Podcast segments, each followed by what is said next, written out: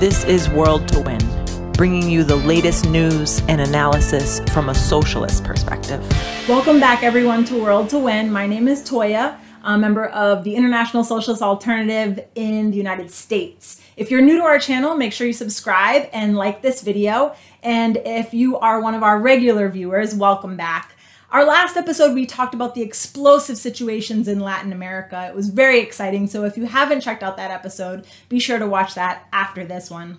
But this week, we're going to go back to a little bit more of, you know, the theory side of things. We oftentimes flip flop back and forth.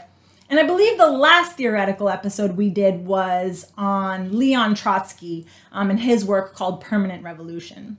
But this week, we're going to go to someone who many people um, have heard of, and that's Lenin. He wrote a book called State and Revolution.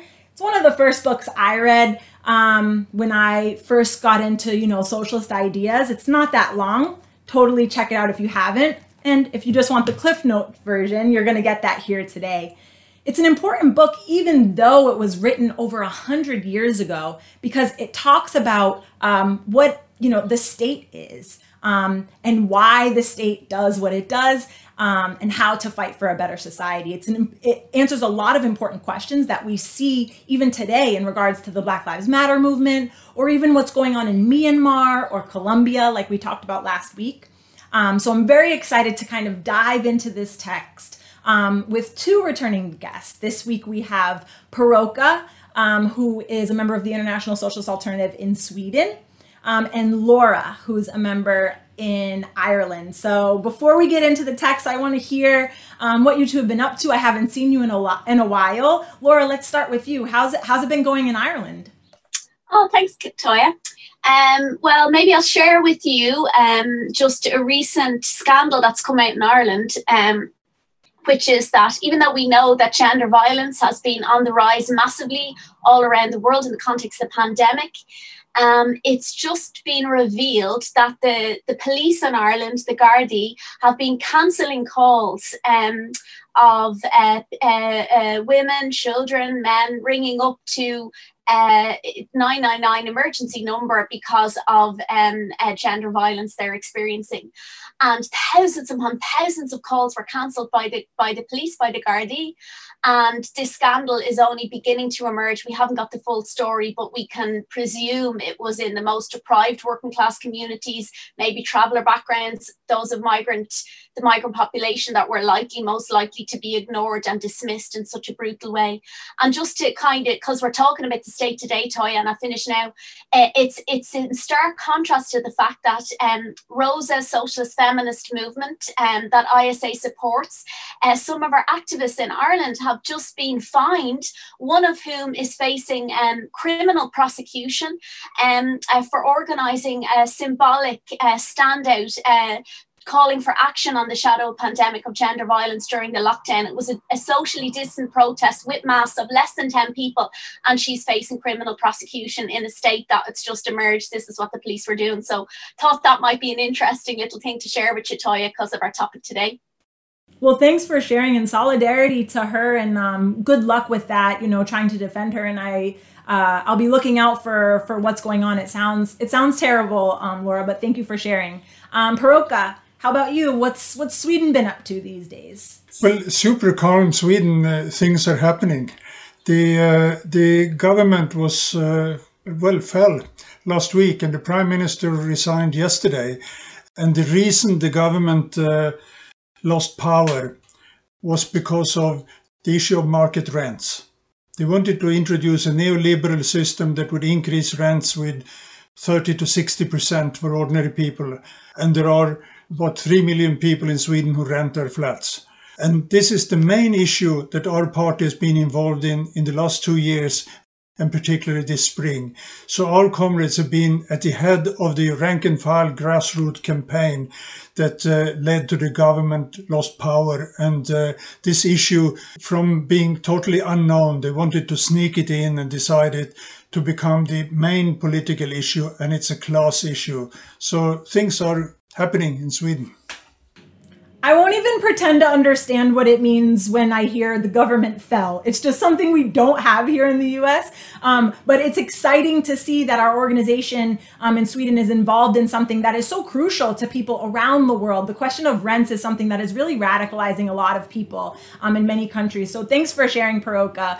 Um, and I know there was an article recently written on the International Socialist Alternative website. So um, if you're interested more in what's going on there, you should totally check it out. Um, but let's get talking about Lenin. I'm going to start with Per-Åke. Can you just explain a little bit the context um, under which this this book, State and Revolution by Lenin, was written? Well, Lenin uh, relied heavily on Karl Marx and Friedrich Engels, on the original Marxists, and uh, uh in those days, as today, the capitalists said that well, our system is the normal system what exists now has always been existing. That goes for the private property has always existed, the family, the state. And Marx and Engels, they questioned all these eternal truths. They said, well, they found out it's not, not always been private property. It's not always been the type of family that is the so-called normal today. Not always been a state apparatus. And in fact, all those three had the common origin. Because when there was a surplus produced in society and a small group to control and ownership of that surplus, they needed, well, they invented then private property, obviously, but they also they needed a family to control it and they needed a state to control it. And the state, someone can think maybe the state is a country or the state is a nation or the state is a society. But the state is neither. The state is an organization to hold order, to give and keep the power with the ruling class. And that's needed when there, when there are shortages, when there is inequality, when you want to divide things more to some and less to others.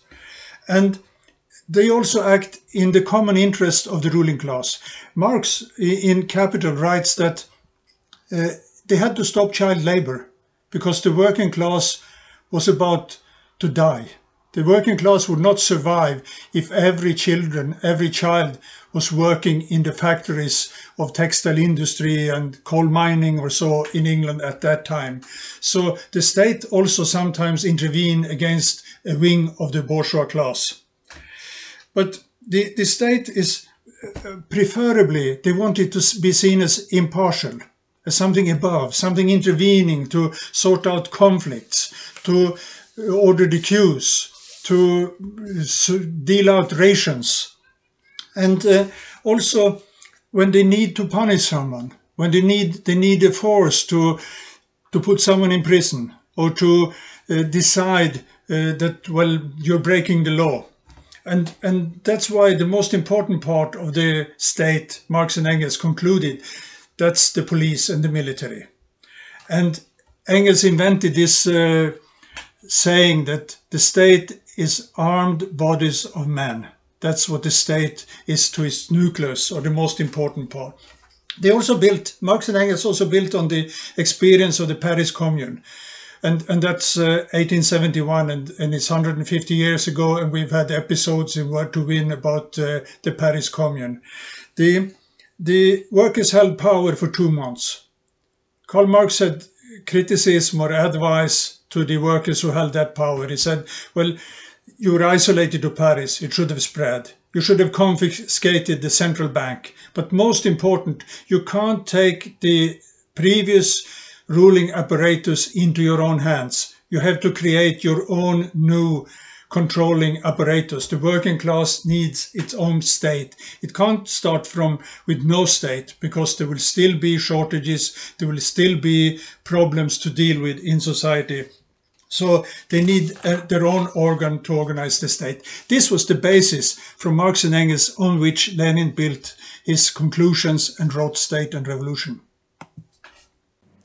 Thanks, Per-Åke. I remember when I was reading this book, really, you know, having a completely different understanding um, of what the word state actually means and how Lenin um, and even Marx and Engels, as you mentioned, um, are using this word. And it really it really opens up your mind to you know understand how society works. So thank you for that. Um, Laura, can you talk a little bit more about what some of Lenin's main points were in this book? Yes, I can, Toy. Thank you. Um, uh, so Proko explained about um, the central premise of the, the class nature of the state. The state exists at the end of the day and at the root of it all to keep an elite class in power. Um, and with that, uh, one of the things um, that Lenin explained in State and Revolution was the very limited nature of even a parliamentary democracy under um, uh, the rule of capitalism, if you like. And that pertains and is still relevant today to all countries around the world, including those in which working class people have the important right to be able to vote. So a few choice quotes sum it up and then I can link it and explain it to, to what, what it is today. Um, he said to decide every few years which members of the ruling class is, is, to repress and crush the people through parliament. This is the real essence of what he calls bourgeois parliamentarianism, the, um, including in democratic republics. And he goes on to say that it's a democracy hemmed in by the narrow limits set by capitalist exploitation, and consequently always remains in effect a democracy for the minority, for the rich um, and just how prescient was that written 100 years ago, how it actually sums up and explains uh, the reality of, of capitalism all around the world today.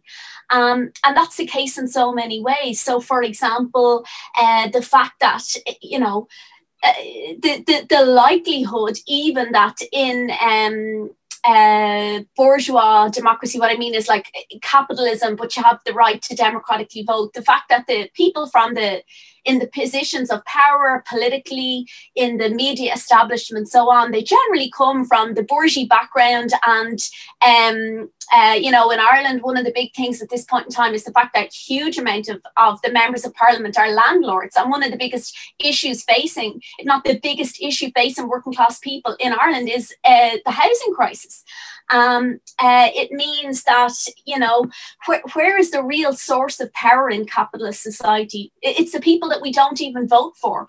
It's the the ceos the head of the you know major major corporations. Um, look at workers today in the airline industry in the retail industry. Look at healthcare workers. Um, you know, when did they have the right to vote on things that affect really their lives? Um, uh, actually, the, the, powerful, the, the the capitalist economic interests, and so on, um, and the tiny elite in reality that profit enormously from that are the ones that make the decisions and are leaving workers in horrendous situations. Look at healthcare workers who are going to emerge en masse all around the world with, you know, collective trauma, mental health crises, burnout from the what they've been forced to, to, to deal with in the pandemic. They never decided or had a real vote on whether why, you know, despite um all the wealth that exists in the world, public healthcare has never been properly funded. You know, um, these are uh, you know the, the, the he, he he refers to the, the deep limits of uh, democracy, even in countries where you have the right to vote. We know all around the world there's so so many countries in which people don't have uh, even that right. And um, uh, you know, uh, the big one of the biggest superpowers in the world, China, where you know extreme repression and a dictatorship um, uh, is the reality that working class people face, banning of trade unions, all of these questions. Um, and then he goes on to make the point. He he he he explains, and at the heart of, of state and revolution is an incredibly emancipatory vision of socialist change um, uh, he, he counterposes this lack of democracy to uh, that which is ultimately democratic, which is um, the, the working class, the poor and oppressed and exploited all of the world coming together, fighting, getting active, the mass participation of the masses in politics in a way that capitalist, ordinary, uh, everyday capitalist misery and inequality completely goes against. Um, and uh, that sort of that if you like revolutionary struggle because that's what a revolution is. It's the mass participation of the working class and oppressed in in politics in society on a day-to-day basis that is the opposite of what we know every single day. Um, and he counterposes that that revolutionary movement and struggle um, uh, to the repression of the state. And he explains very clearly that the working class movement needs a very clear analysis of the state so that it can actually challenge fight it and defeat it and build its own um, uh, uh, working class democracy and alternative state that, if you like, is repressive for a period, but it's, you know, a working class movement has to disempower the, the, the, the, the super rich elite and then it needs to ensure that, that it, it keeps itself in power for the, for the future of the people and environment and, and, and all that we need is necessary, um, uh, uh, you know, for the sake of, of uh, the vast, vast majority of human beings on the planet. Um, yeah. Thanks so much, Laura. You know, when you're talking about uh, democracy in our world today, um, you know who and who has the real power in society. It's the ceos it's the the people who control commerce. It's and and even you know the people who work under them have no control um, over you know what actually happens in society. We go every you know year or every couple of months to vote for a couple of uh, people that are going to be in the legislature um, but the actual decisions that are being made you know we as workers have no control over that um, but Per-Åke, I want to, you know, we talked a little bit about what the state is, um, but Laura was starting getting getting into the second half of the book, which is revolution. Um, so I want to talk a little bit more about uh, what that looks like and what happens after. Lenin uses this term a lot called dictatorship of the proletariat. Um, and it sounds a little outdated. Um, so maybe we can talk about what that actually means and what uh, is needed for a successful revolution. Okay, I mean, State and Revolution, the book, was written in, in August and September 1917, so it was written during the revolution. Lenin had a bundle of notes which he took with him to Finland and uh, worked on this book to develop a program for the revolution. And he based himself on the Paris Commune. He said that, for example, there should be no privileges there should be everyone who is responsible for anything should be elected and there should be a possibility to reselect or, or take out that person from their positions. There should be a rotation of posts and there should also be democratic control of arms. And the, the state forces, Lenin concluded, they are the main organs of counter-revolution. If you look at Myanmar now, or, or Colombia, it's the army that is used against those who are protesting. They are shooting people, they are uh, uh, violently attacking, and they are arresting masses under protests. And that was also, of course, the, the case in, in Egypt previously and in Sudan a couple, two years ago during the revolutionary events in Sudan. The old state has to be purged. And that goes to begin with, with the generals, with the officers, with the police commissioners, the bosses of all repressive forces.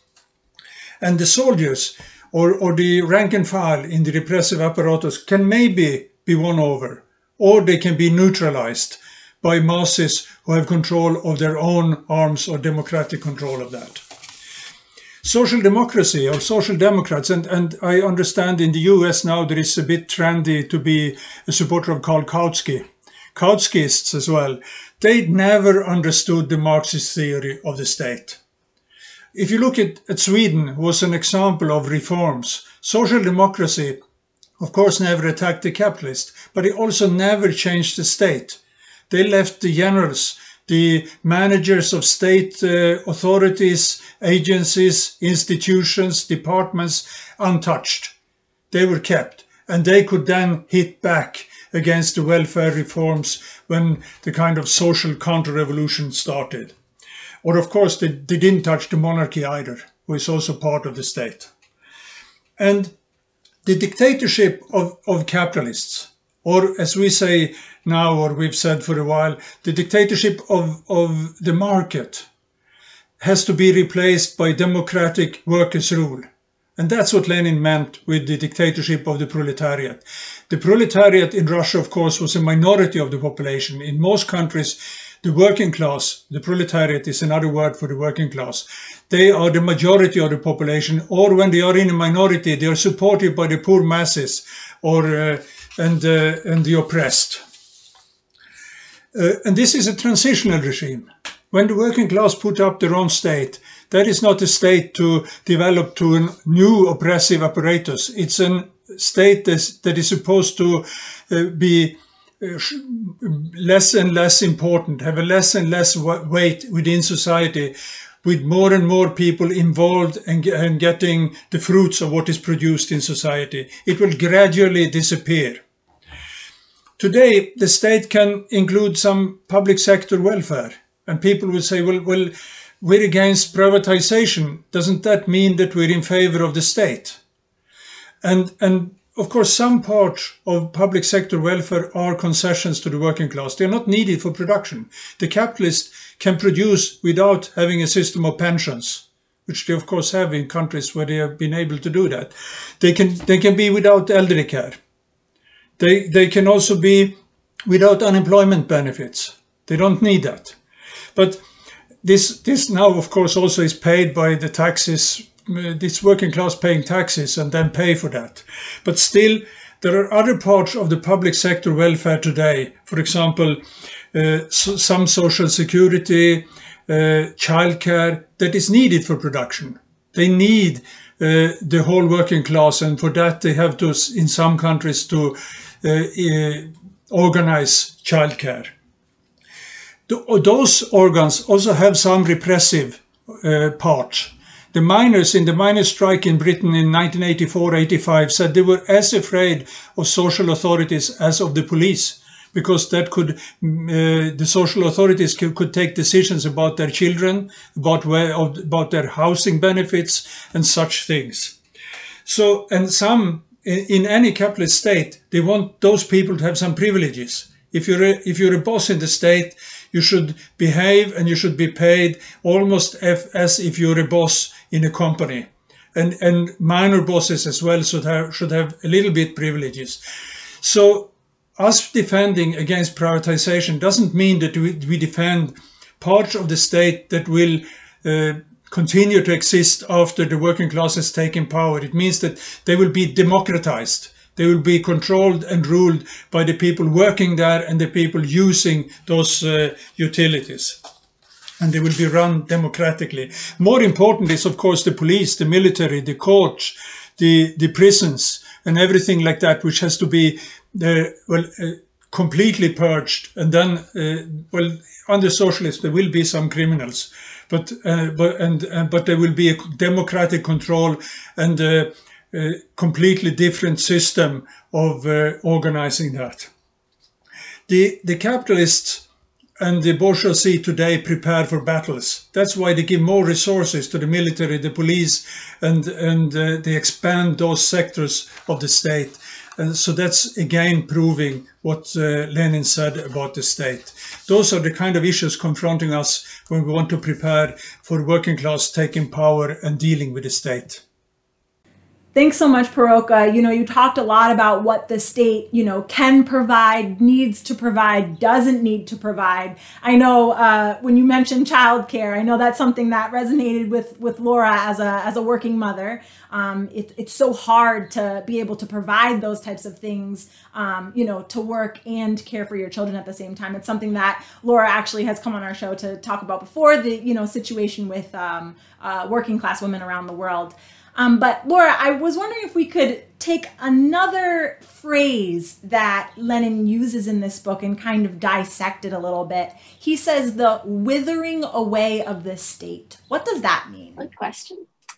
Um, so, as Per-Åke has explained really well, um, the state is about fundamentally it's about um, repression and about uh, uh, keeping the class in power in power it's about backing them up you know and it has all sorts of elements to it, as Per-Åke explained there. But you know, there is the very clear uh, repressive element and times of class struggle that's when it's mo- most obvious why you know in ireland during the covid crisis the debenhams workers retail workers who launched a, a huge battle against corporate greed were um, arrested and physically dragged from the picket lines including a pregnant woman worker um, uh, you know while uh, the covid crisis was raging.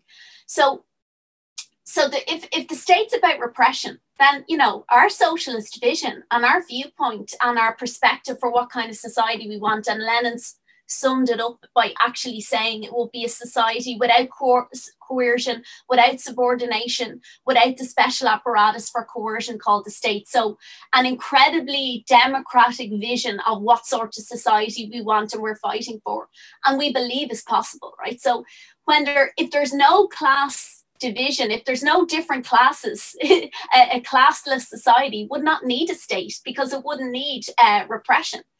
Um, but Laura, if there's no state, isn't that what anarchism is? Isn't you know the idea that there's just no state at all? Yeah, well, it's a good question. Like the thing is, we, you know, um, Marxists have something in common with with like left wing socialist anarchists in that like our vision for what sort of society we want to achieve is the same. Um, but I think that the difference is uh, around um, uh, how, Len, how Lenin explained how the withering away of the state would be achieved after a, quite a significant working class battle has been waged. That would include if you have to if you have to um, build a, a working class movement, revolt, and revolutionary struggle from below that goes head to head with the capitalist state that wants to to smash all its its its its its repressive and coercive apparatus and take power into the hands of the working class, um, including by uh, taking the key sources of uh, uh, uh, wealth, the, the, the key levers of the capitalist economy, taking that into public hands, taking that into the hands of the working class movement that is going to you're going you're going to need to have a, a state to to defend that gain um, but the question is that it's it, you know as as Per-Åke explained your your state is going to be built on the basis of that movement on the basis of that struggle and um, uh, an alternative democratic source of power um, uh, including uh, you know democratically uh, arming the, the working class engaged in revolution. We can see in Myanmar how necessary that is. It's not some abstract thing when you can see the real reality of the working class struggle a- against this brutal, brutal system at play. Um, and uh, the, the, the, the, the, the, repression that's necessary would be a repression to prevent the ruling class from taking back power from the capitalists who are not just going to give up without a fight. So actually that's the sort of state that's necessary. But if you, you know, this is a fundamental international battle for for for um, the rights and um, ascendancy of the working class poor and oppressed all around the world.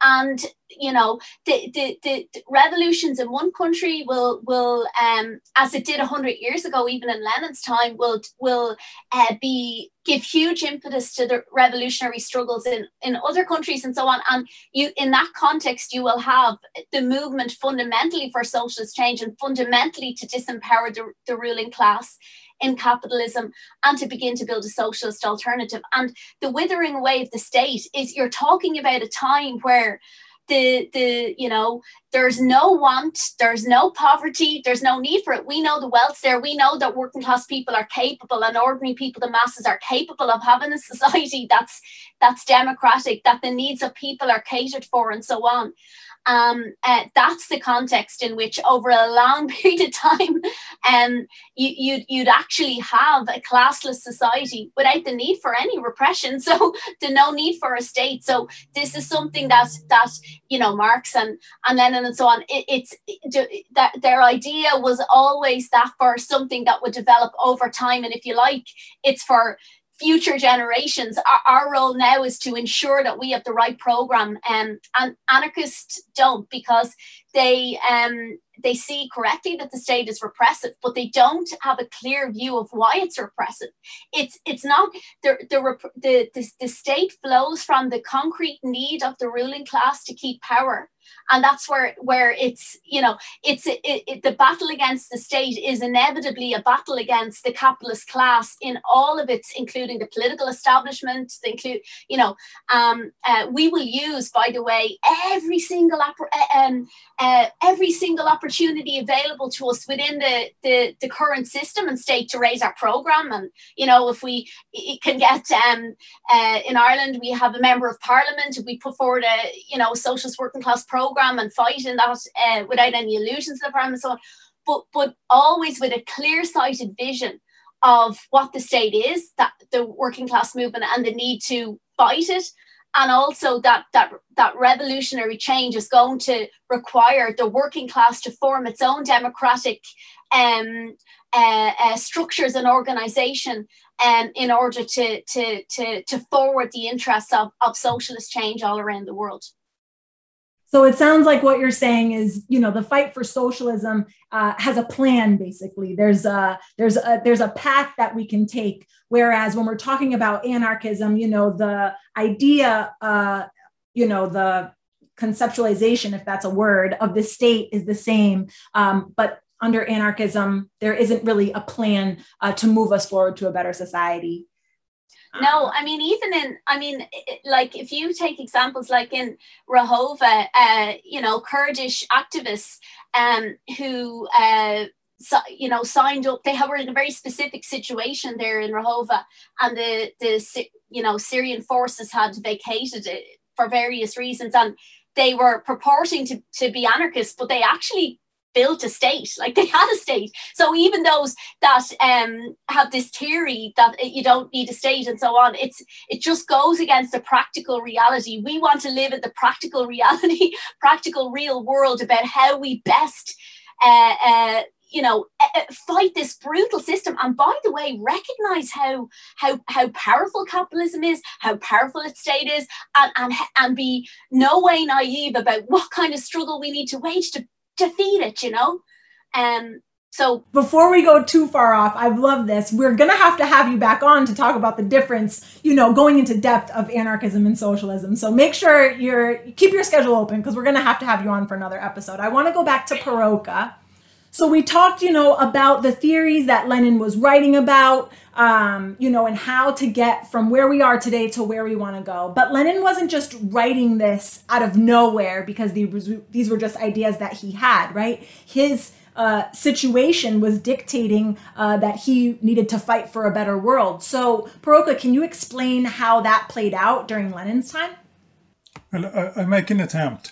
The, the, the fact was during 1917, the other socialist parties, they either had not understood the Marxist theory of the state or they, they dropped it. And they supported the provisional government that uh, came after the Tsar had been overthrown. And that meant even going into supporting the army.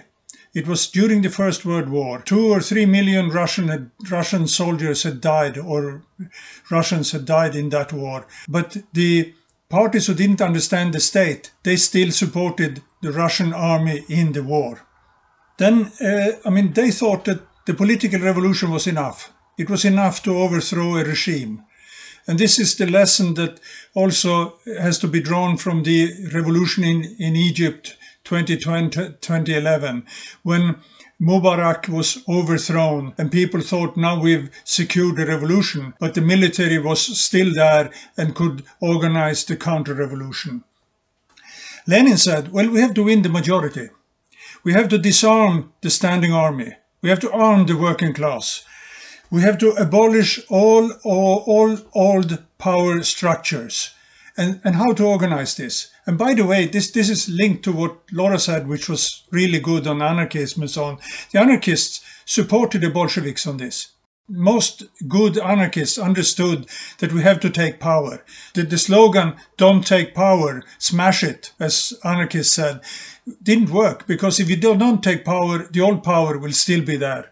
So they they organized so that when there was the second Congress of the Workers' Councils, the, the Second Congress of the Soviets, which was the name of the Workers' Council, that Congress confirmed that it was correct to organize the insurrection to take power, to purge the old state apparatus and organize a new working class state apparatus.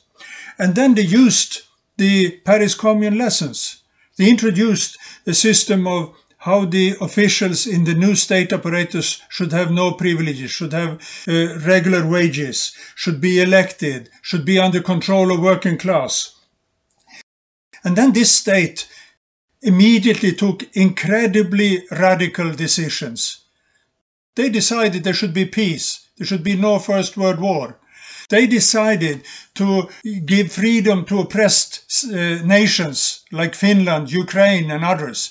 They also decided a lot of liberties for. Uh, for example, they said that there is the right to divorce, there is the uh, other really important first decisions of any democratic kind uh, compared to all other states. And, and that's uh, so I mean, they also they, they implemented a new system, but they also took very very radical decisions. Then, uh, and of course, the, the, slogan for peace made them uh, having a big support among soldiers, a big support among regular soldiers who didn't want to continue that hopeless First World War. But then they didn't organize their own army until counter-revolution started to use individual terror against uh, Bolshevik leaders. The, the foreign armies invaded Russia uh, from, from, from 11 different countries, 21 armies. And then they organized the Red Army, which was almost, uh, well, 10 months after they've taken power. And, and that Red Army was completely different from the army that had existed during the Tsar. It was democratically organized. It had a different structure. And of course, they also uh, they were fighting for something else. They were fighting for a different society, for uh, control over the land. That's what I I forgot to mention before. The most important, one of the most important decisions was this incredible land reform involving tens of millions of people on the countryside. So this state changed and rocked the world as much as the revolution itself. And it organized a completely different system of defense and order in society.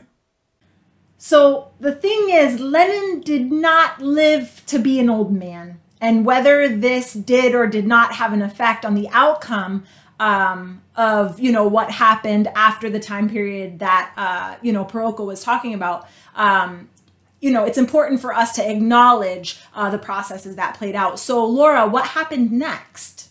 This is a crucial question, Toya, um, because it links back to the points earlier about withering away of the state and so on. Um, we know that Stalin declared um, later on, after he came to power, etc., declared that so they'd achieved socialism, right? So now, this goes completely against the the um, the whole vision of, uh, of of Lenin and State and Revolution. It goes against the whole idea of the the withering away of the state was actually which was actually the idea that you know uh, uh even after the workers take power, you'd have a worker state for a whole period, and you'd be fighting uh, continuing the international struggle against the capitalist uh, class and and that you know socialism could not be achieved in that context because you'd still have um, many many of the problems that existed previously could not just be eliminated eliminated overnight so concretely um, uh, after the October Revolution, the, the revolution was isolated. The the um, you know uh, working class and the likes of Germany that was incredibly huge, strong, extremely organized, extremely powerful, um, uh, uh, very socialist and organized in a mass way uh, uh, as, as a in socialist a socialist organization. The leadership that had accommodated itself in reality to capitalism um, and participated in the ultimate betrayal of the working class of supporting imperialism and the First World War um, uh, you know, basically ensured that the working class did not achieve uh, uh, taking power in the way that it could have in Germany in the years after the Russian Revolution. Therefore, the isolation of the Rus- Russian Revolution was compounded. The you know t- uh, many cap- imperialist powers invaded. The the the state had to wage a fight, and the working class state had to wage a fight against those imperialist powers. There was generalized poverty and want because um, as Per-Åke indicated earlier, it was not a developed capitalist country in which the working class took part. The working class was even a minority in, in Russia at the time and so on. And there wasn't just the sort of um, ability for the a worker state to just seize what had already been developed by capitalism and take it into public hands and didn't exist. So um, Trotsky made a very important analysis because a, contribution in terms of his analysis. He obviously alongside Lenin, a key leader in the, the October Revolution, but also he um, explained what happened under Stalinism, and he he summed it up in a very um, clear way by saying, if you have a queue, then somebody has to police the queue. So, in the context of the poverty, the want, the inequality that was still there in the uh, isolated revolution, despite all that they'd achieved and done, there was a basis for actually the state to get stronger, even with the you know best will in the world. Um, concretely, the only check on working class democracy was the, the the the working class fighters that participated in the the revolutionary struggle being part and parcel of decision making every single day, etc. But that became difficult over time in the context of the isolation of the revolution and um, uh, that you know very very difficult and in that context then a bureaucracy began to um, form at the top um, uh, having the ability to, to form at the top. And Stalin obviously personified that and uh, strengthened it, consciously strengthened it. And in that context, yes, the state got stronger because you needed repression. Um, uh, so, you know, apparently it was socialism, but obviously it was not um, uh, for all the reasons uh, we explained uh, or uh, I, I, alluded to there. Um, and you know he he began to go against concretely all of the, the emancipatory vision of socialism that's at the heart of state, state and revolution. Um, that's the the reality and there's very very important lessons for today. Obviously socialists later on would have advocated Trotskyists. There needed to be a political revolution. You needed to to to the working class to rise up and get rid of this caste this bureaucratic caste at the top and um uh, uh all of the policies of Stalin and the state that he presided over was to quell working class activism and agency, um, precisely so that the bureaucracy could continue their privileged position and so on. And their foreign policy, their policies in terms of, you know, taking away the gains that the revolution had made in terms of uh, women's rights and democratic rights and so on, were all linked to this um, reality. So um, that's just sorry not not possible to explain it in a more developed way, but I'm sure there'll be many more uh, World to Wins and we'll go into it in more detail, Toya. So, as we've mentioned a few times here throughout the show, um, you know, the, the capitalist state is huge and powerful um, and has become ever more repressive um, against working people um, due to the COVID pandemic. Um, and so, Laura, can you talk a little bit about how um, the lessons that uh, Lenin is trying to draw out here for us in this book, State and Revolution, can apply to the fight today? Yeah.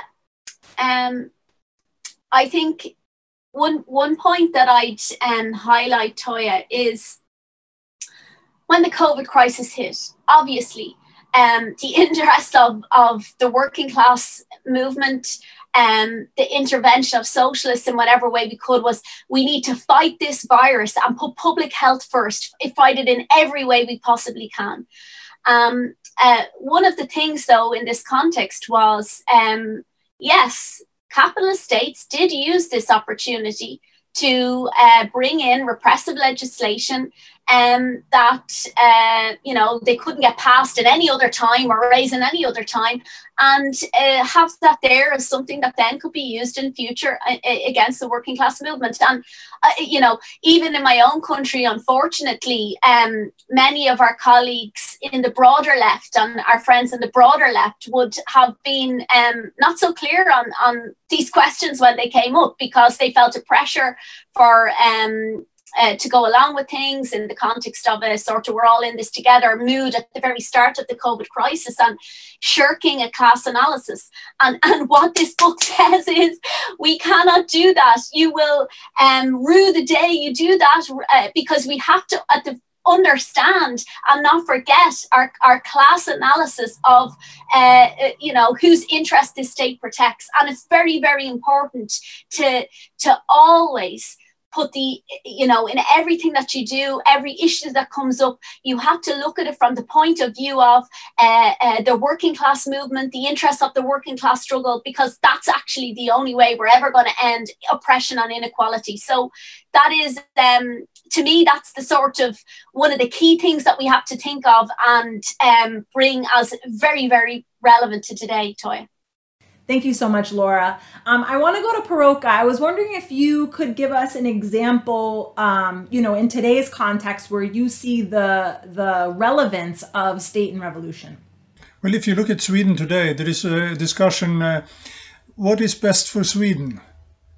We have we, we don't have a government. What's going to happen? And they pretend that we are all in the same boat, and we are not. We don't have the same interest, and. Uh, some people, and this is not semantic, some people say, well, we deport refugees. We give permits to mining companies destroying the environment.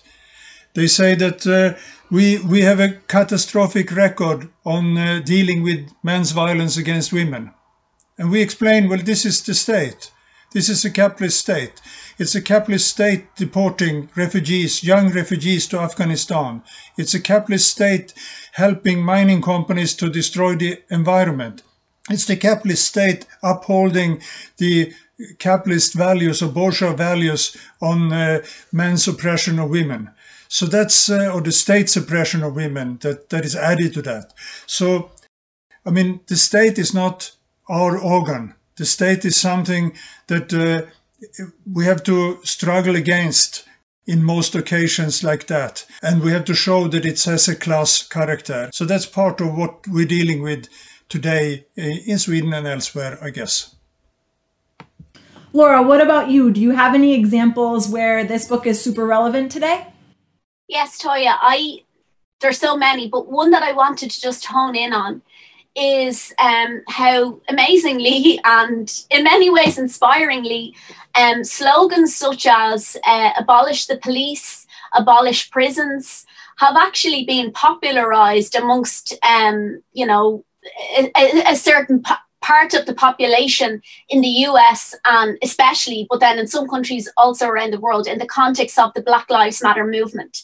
Um, and this is, you know, in many ways, uh, brilliant to see because it's um, uh, you know young people uh, uh, fighting back against oppression and seeing how oppressive the state is. And they're right to call out how oppressive the police are how oppressive the, the prisons are um, under capitalism. That is correct but it's interesting to me because it's about like those slogans those slogans and those ideas are they are they useful slogans for a movement and for building struggle?